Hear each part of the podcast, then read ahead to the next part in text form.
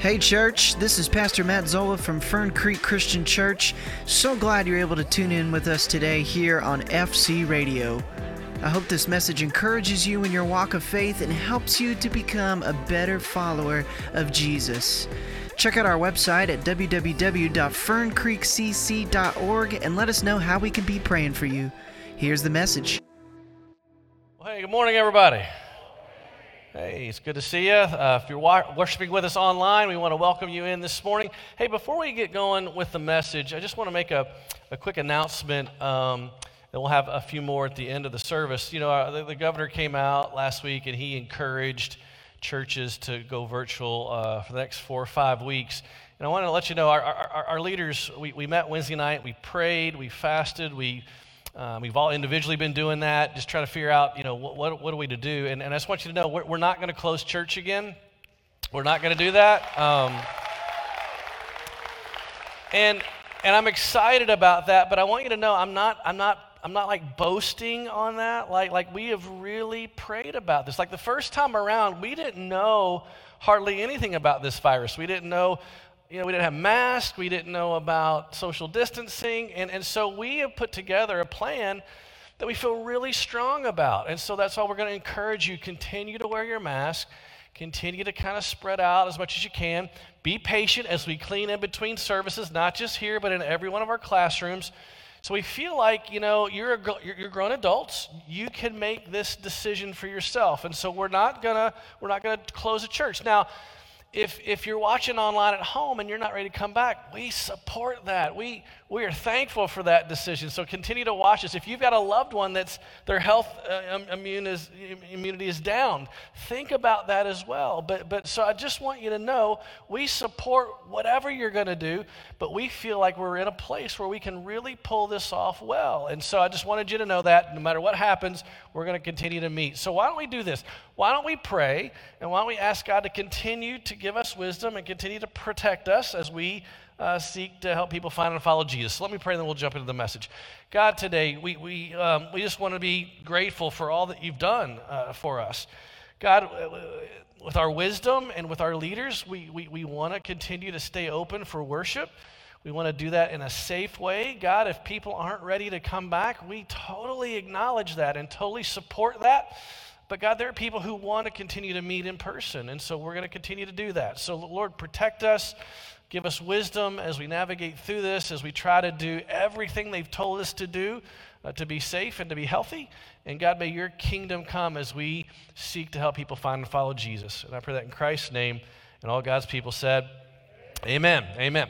Hey, if you're visiting with us, we are wrapping up a three week series that we're, we were doing uh, on financial balance. And We've learned a lot. We've, we've talked about the laws of physical balance. If you're going to try to keep your balance, balance an umbrella on your finger, there are a couple of laws of physical balance that correlate to financial balance. The first one was when balancing something, you have, a, you have to have a fixed point of reference. You can't be looking all over the place. If you're balancing that umbrella, you got to look at one spot that doesn't move and keep your eye on a stable, solid spot. And that law of financial balance is for Christians our physical point, our, our, our fixed point of reference is the Word. It's the living word Jesus, it's the written word the Bible. So, so as we navigate through life, our eyes are on the Word. That's our fixed point of reference. And then we talked about the second law constant corrections. You're balancing that umbrella, you got to kind of keep moving that hand. You got to make small little adjustments according to your reference point. So when it comes to the, you know, to the law of physical or financial balance, what we're saying is, what does the Bible tell me about financial stability? It's one thing to keep my eye on it, it's another thing to ad- ad- adjust my life to it. So I can't just read it, I can't just look at it, I got to make some adjustments. And one of the adjustments we talked about last week was save some. The Bible says you got to save some. You don't consume everything that comes in. Don't live margin to margin create some cushion, create some space, right? And so we talked about this $1,000 challenge. We want you to save, begin to save $1,000 and then see what happens, but have some saved back. So we save some. The adjustment we're going to talk about today is, uh, is another thing that the Bible says give some. Elbow your neighbor and say, give some, give some. Uh, we weren't too happy about that one. We're not too happy about that one sometimes. But the Bible is, is really, really true. If you want to be balanced financially, Not only do you have to save some, you got to give some. So why, why do we give? Let me, let me just tell you why we give. Let me just let's spend a few minutes there. We give because our Father is a giver. We resemble our Father the best when we give because He's a giver. Think about all that God's given to you. Man, God gave you breath, He gave you life, He gave us creation to enjoy. God, every good and perfect gift comes from the Father. God gave us salvation. One of the most famous passages of the entire Bible, you probably know it by heart, John 3:16. Listen to what it says. For God so loved the world that he, what's the next word? He gave. He gave his one and only son. See, he is a giver. He loves giving, and he gave his son. Um, I, I, remember as a college student when I would come in, I went to Cincinnati Bible College, so when I would come home every now and again on the weekend, like most poor college students, I, I, I was probably coasted into town on fumes in my gas tank, right? And so I would spend the weekend at home with my mom and dad, and on Sunday afternoon when I was turning around to drive back, they'd walk me out to the car, give me a big hug, you know, son, we love you. One of them would probably slip, you know, a little bit of cash into my hand, five bucks, ten bucks. And when I got in the car and turned it on, the gas meter always went back to full. And, and, I, and I drove back to college. I, I drove back thankful, grateful that I had giving parents. Now, fast forward 30 years. I've got my own daughter who's in college. And every now and again, when she comes home on the weekend, gas tank's on empty and we enjoy a great weekend with her. And every Sunday when she heads back out, we give her a hug, tell her how proud we are of her, we love her. A little cash is slipped into her hand, and when she drives away, that gas tank's always on full. And what's more full than the gas tank is my heart, because as a daddy, I, I love that my parents gave to me, but, but it's different as a father. When you're able to turn around and to give to your children to be able to bless them and to be able to give. The Bible truly is right on. It's more blessed to give than to receive. And so, why, why, why do we even give? Because God gave. And when we give, we look just like Him. So, we give because He's a giver. The second reason we give is because He hardwired it into our DNA. You are wired by God to be a giver. I mean, think about our bodies real quick. Our bodies were designed to bring in and to give out. We bring in and we give out. Do you know what it's called with your body? What goes on with your body? When your body takes in food, takes in water, takes in nutrients, and your body fails to give any of that back out. Do you know what that's called? Turn to your neighbor, tell them what's that, what is that called? You drink prune juice to fix that problem. it's called constipation.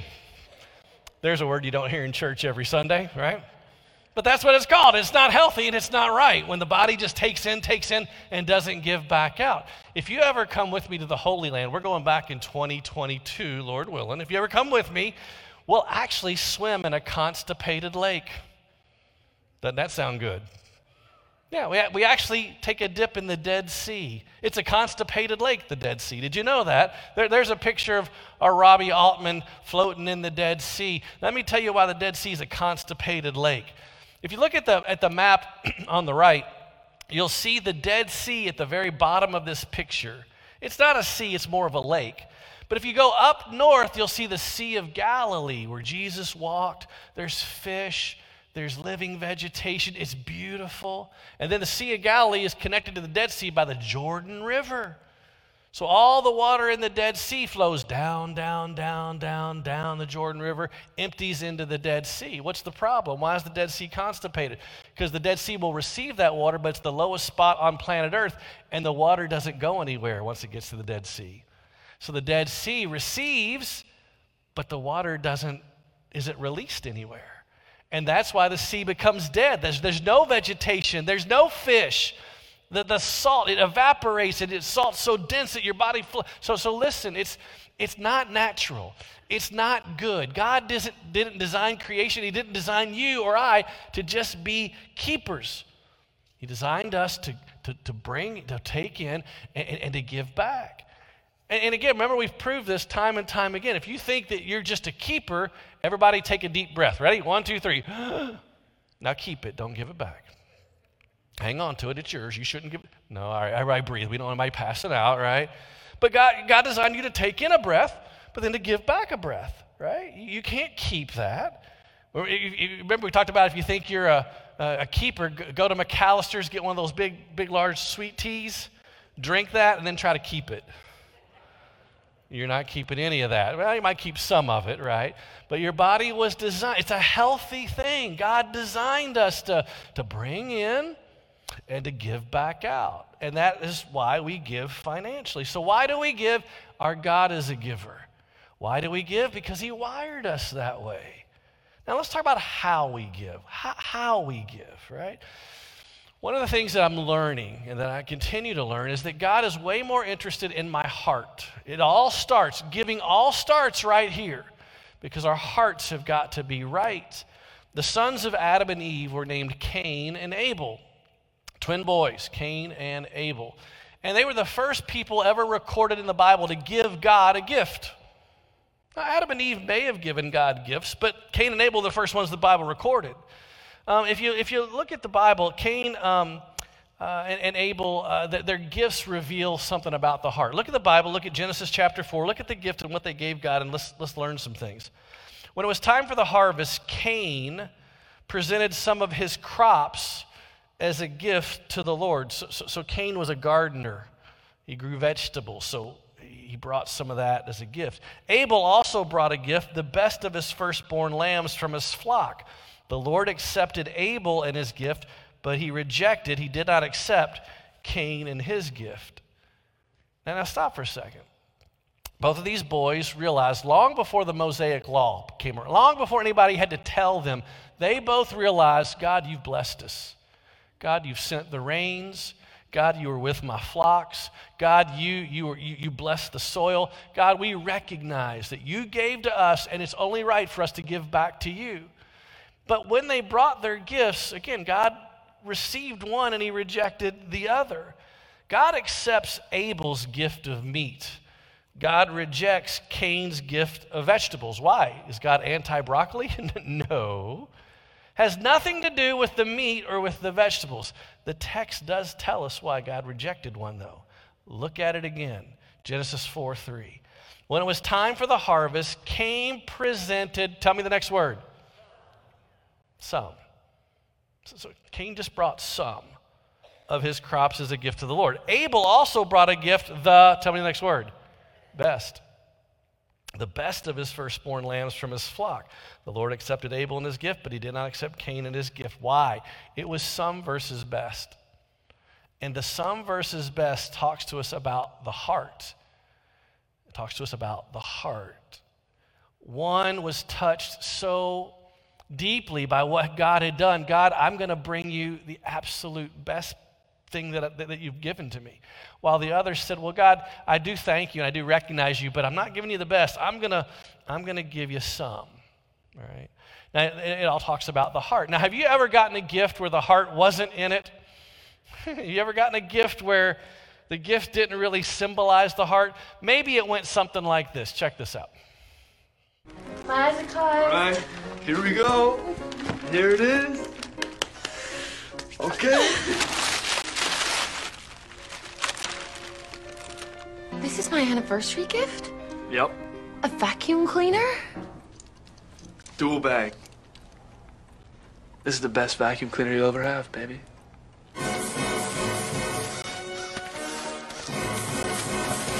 Get in there.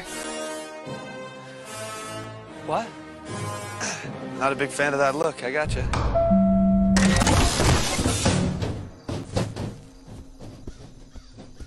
New arrival in five, four, three, two, one.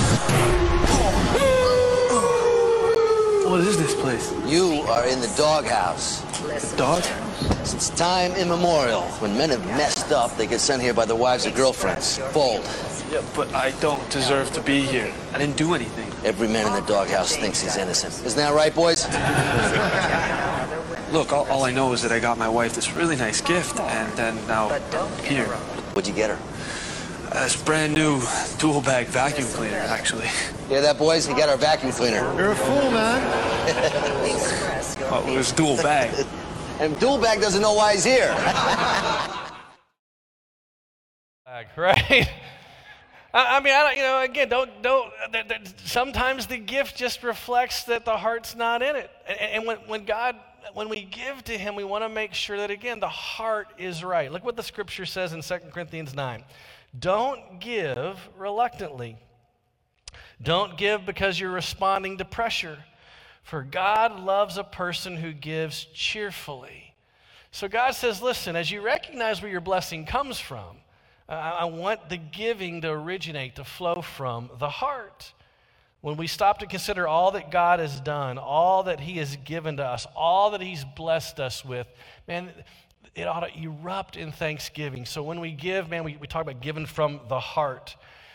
And, and then we, you know, what, what, you think about what do you give to a God who, who owns it all, right? Well, do, do you remember when you were kids? If you had kids, do you remember when they were little? Did you ever get one of those turkey pictures where they trace their hand like a turkey, right? And they put little feet on it. And they brought you that picture. Did you look at that picture and go, well, that's not really good. I'm not really impressed with that. Thanks, but no thanks. No, you looked at that picture because it reflected their heart. They, they, they, they wanted you to have something that kind of kind of revolved around who they were. So when we think and we talk again, we, we give because we, we, ref, we look like God when we give. We give because He wired it into us. But, but how we give is it starts with the heart. It starts right here, right? The second thing on, on the how is I, I want to show you that the tithe. The tithe is the bar. When we talk about giving, we want to talk about this thing called the tithe. Throughout the Bible, God says over and over, I own it all. Managing is your call. I'm going to give you some things. Everything that you have in life, I will loan to you because you're going to die and it's all going to come back to me. But over and over, God says, as you manage what you have, I want you to slice off a piece of that called the tithe. That is holy to me. That doesn't belong to you. It's all of it's mine, but this little piece that you're going to cut off and bring back to me to fuel and fund my kingdom is really, really important. 10% is the tithe. Now look at what we what we read in the Bible about the tithe. Look at Leviticus 27:30. Let me let me teach you some things about the tithe. Leviticus 27 30. One tenth of the produce of the land, whether it's grain from the fields whether it's fruit from the trees, whatever it is, one tenth of whatever the land produces belongs to the Lord, and it must be set apart to Him as holy. Look at Second Chronicles 31 5. When the people of Israel heard these requirements, they responded generously by bringing the first share of their grain, their new wine, their olive oil, their honey, and all the produce of their fields. They brought a large quantity, a tithe of all they produced. So, so God again is teaching his people listen, it all belongs to me. I'm going to let you manage it. But over and over and over again, God says, I want you to take a tithe, a t- 10%, and I want you to bring that back to me. God also challenges his people. God will say, I want you to, to test me in this. Look at Malachi 3.10. God's talking about the tithe talking about bring this 10% into, into the storehouse. Listen to what he says Test me. Test me, God says, in the tithe. See if I won't throw open the floodgates of heaven and pour out so much blessing that you'll have enough room for it. Again, God was saying the tithe doesn't belong to you, the tithe belongs to me. Now, if you bring the tithe into the storehouse, watch what I'll do in your life. God says, as a matter of fact, I want you to test me. Did you know this is the only place in the Bible where God says you can test him? You and I are never supposed to test God in any way but this. I mean, think about it. God doesn't come to the Ten Commandments and God doesn't say, you know that adultery thing? Hey, test me out in that. Hey, hey, hey just try, try being faithful, and if it doesn't work for you, then you know you don't have to. No, he doesn't say that.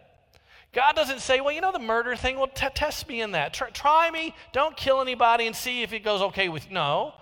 God says, don't commit adultery. Don't commit murder. But when it comes to the tithe, God says, hey, test me. Try it out and see if I don't if I don't pour out so much blessing in your life you can't even handle it. Tithing is the only place where God says that. Now, some people are going to say, well, Craig, the tithe is just Old Testament. It's something we find in the Old Testament you know, we're not under law, we're under grace, we're New Testament people. Tithing's not mentioned in the New Testament. That's not true. That's not true at all. Tithing is mentioned in the New Testament. Let me show you. One day, Jesus was locking horns with the Pharisees because the Pharisees, their heart wasn't in what they were doing. And Jesus is going to kind of, kind of, kind of, kind of fight with them over this whole issue of tithing in the heart. And listen to what Jesus tells them in Matthew 23 23. Again, not my words, the words of Scripture. Listen to what the Bible says. Jesus says to the Pharisees, What sorrow awaits you, teachers of religious law? You Pharisees, you're hypocrites. For you're careful to tithe, give 10%, of even the tiniest income from your herb gardens, but you ignore the more important aspects of the law justice, mercy, and faith. Tell me the next three words you should tithe. No, that's not my words. That's not my commentary on his words. Jesus, right here, has every opportunity to abolish the tithe, but he doesn't abolish it, he supports it. You should tithe. But your heart is not into what you're giving. So, so again, if you think do, do, do, you think that God in the Old Testament is going to require of the poorest of the poor to tithe? And then he's going to look at us, the New Testament people living in the richest country in the world. Do you think he's going to require any less of us? I don't think so. So, so the tithe, 10% back to God, is the bar. That's what we shoot for. Now, I, I have no idea why God said 10%.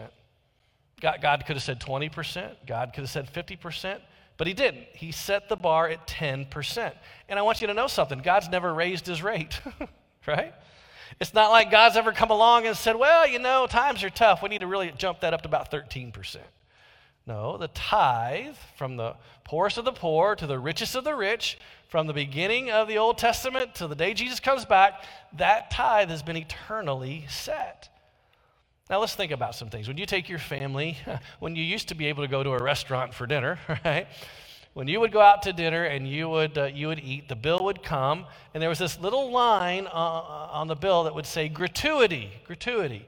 Turn to your neighbor and tell them what, what is the appropriate amount of gratuity to leave when you eat at a restaurant. Tell your neighbor, what is it? We're going to learn some things today. Hopefully, nobody is saying 2%.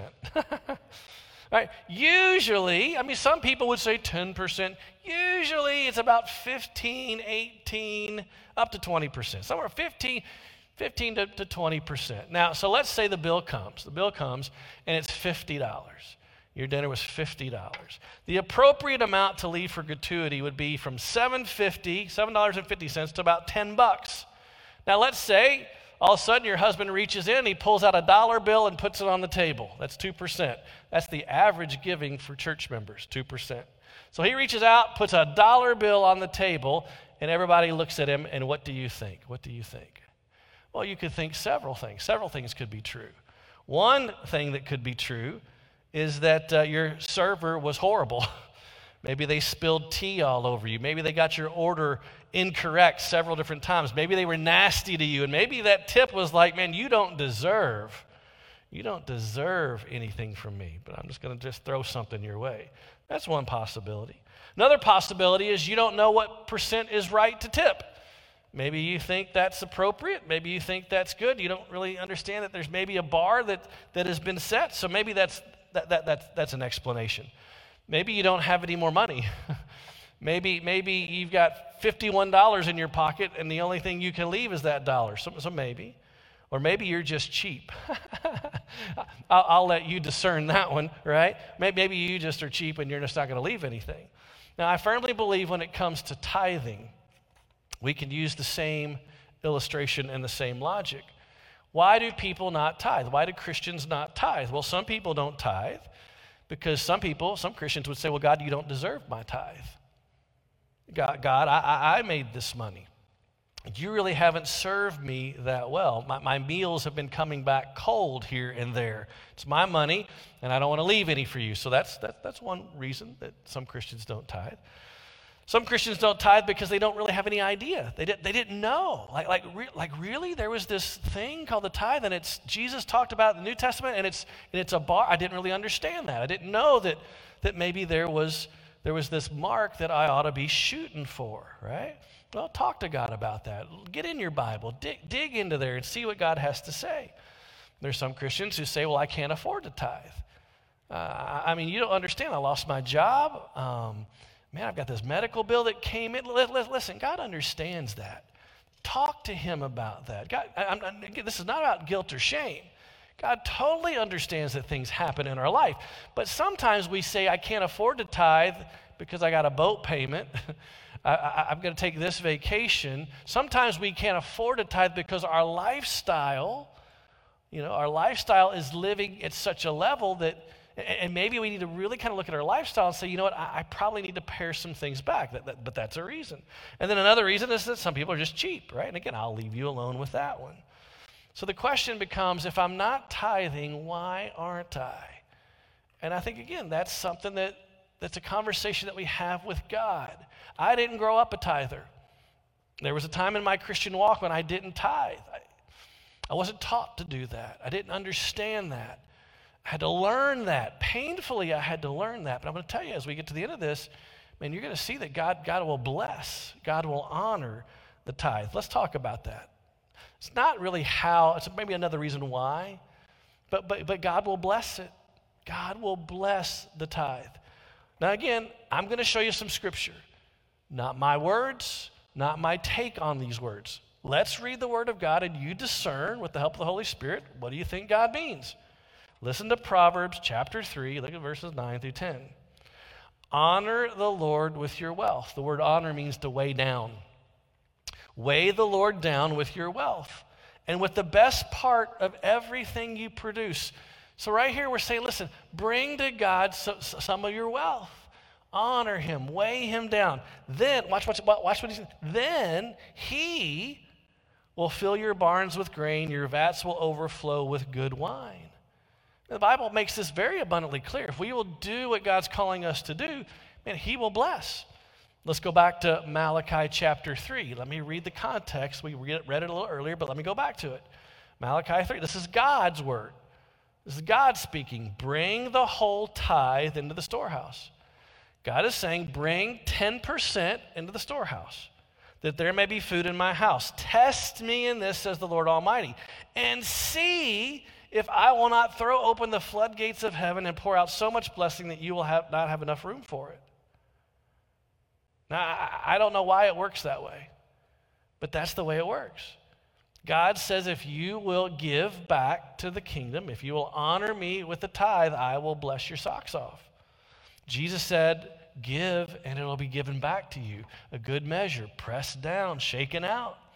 So, so giving is this moment where we take this leap of faith and we say, okay, God, I get it.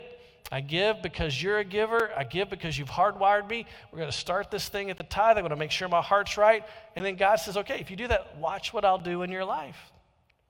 In the days of the country store, do you remember little country stores where they used to have candy in the big barrels up by the register?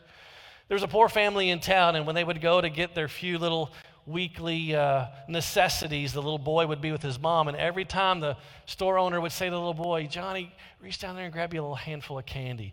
And every time Johnny would just shake his head no. So the store owner would reach down with his hand, grab some candy, and put it into the little boy's hands. And this went on like, you know, every, every couple of weeks when they went to the store. And so finally, as they were walking to the store, the mother said, Johnny, why, why don't you ever, Mr. Anderson always tells you to reach in there and grab some candy. Why don't you ever do that? Why don't you ever reach in and grab a handful of candy? And he said, Mom, because his hands are bigger than mine. He's not stupid. And I'm just telling you, God's hands are way bigger than yours. And when you and I approach giving, when we say to God, God, I know it's not, it's, it, you know, it's 10%. God says, man, let me, let me pour into you. Let me bless your life. So again, one of the constant corrections that we've got to make is this whole tithing thing. Now, so, so we give, because giving begins in the heart. The bar is the tithe, and God will bless it. So let me just put some skin on this. Let's put some wheels on the car. Last week I gave you a little card about saving some. In the pew in front of you, in the pew back in front of you, there's a little tithing card. I want you to grab one of those cards. I want everybody to grab one. You're not going to turn this in. You're not going to give it to the church. We're not going to keep any record of this. This is just between you and the Lord. It's an experiment, it's a test that I want to give to you. So, everybody, grab one of those cards. and hang on to it. If you're watching online, you're going to see what this card kind of says on it. There are five possibilities that I want you to prayerfully consider. You're going to pick one of them, right? The first opportunity is I will start tithing. Again, as you listen to the Word of God, as you contemplate, and as you go home today and as you pray, I want you to say, God, are you calling me to test you in this? Are you calling me to try this out? Well, then for some of us, maybe it's I, I want to start to tithe. Uh, the second opportunity is I will continue to tithe. Maybe, maybe you've taken God at His word, and maybe you are a tither, and you say to God, okay, God, I, I get it. Man, I see how you've blessed me. I want to continue in the next year to tithe. You just check, check that little box off. The third box is I'll start giving above the tithe. And what I mean by giving above the tithe is this. So the bar is the tithe. And then so so so maybe like the Christmas offering to Jesus, that's not tithing. That's an offering. So, so maybe you're going to be a tither, but every now and again, when we take up a special offering, you're going to put a, a, few dollars towards that. Or maybe you have a missionary friend, or maybe Kosair's Children's Hospital. That would be giving above the tithe. You're going to tithe to the church, and you're going to give above that. So maybe God's calling you to do that. You're going to start there. Fourth one is you're going to continue doing that. And then the fifth option is maybe you're like Craig, you don't get it. You don't like you don't you don't understand like like I I, I don't even know how I could do 2%, 1%.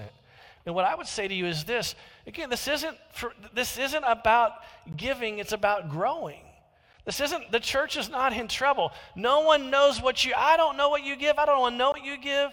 This isn't about like, like, like, like, like the church telling you to do this. This is, this is a, a growing possibility between you and God. You're not going to turn this in. No one's ever going to know. But maybe, maybe the spot to start is say, okay, God, where can I start? If I can't hit that tithe right now, God, what could we do? And what, how could we begin? How could we start? I'm just telling you, God says, test me, try me, and see what I'll do in your life. What we're learning is if we want to stay balanced financially, we make some adjustments. One is to save some, one is to give some. Let me pray for us.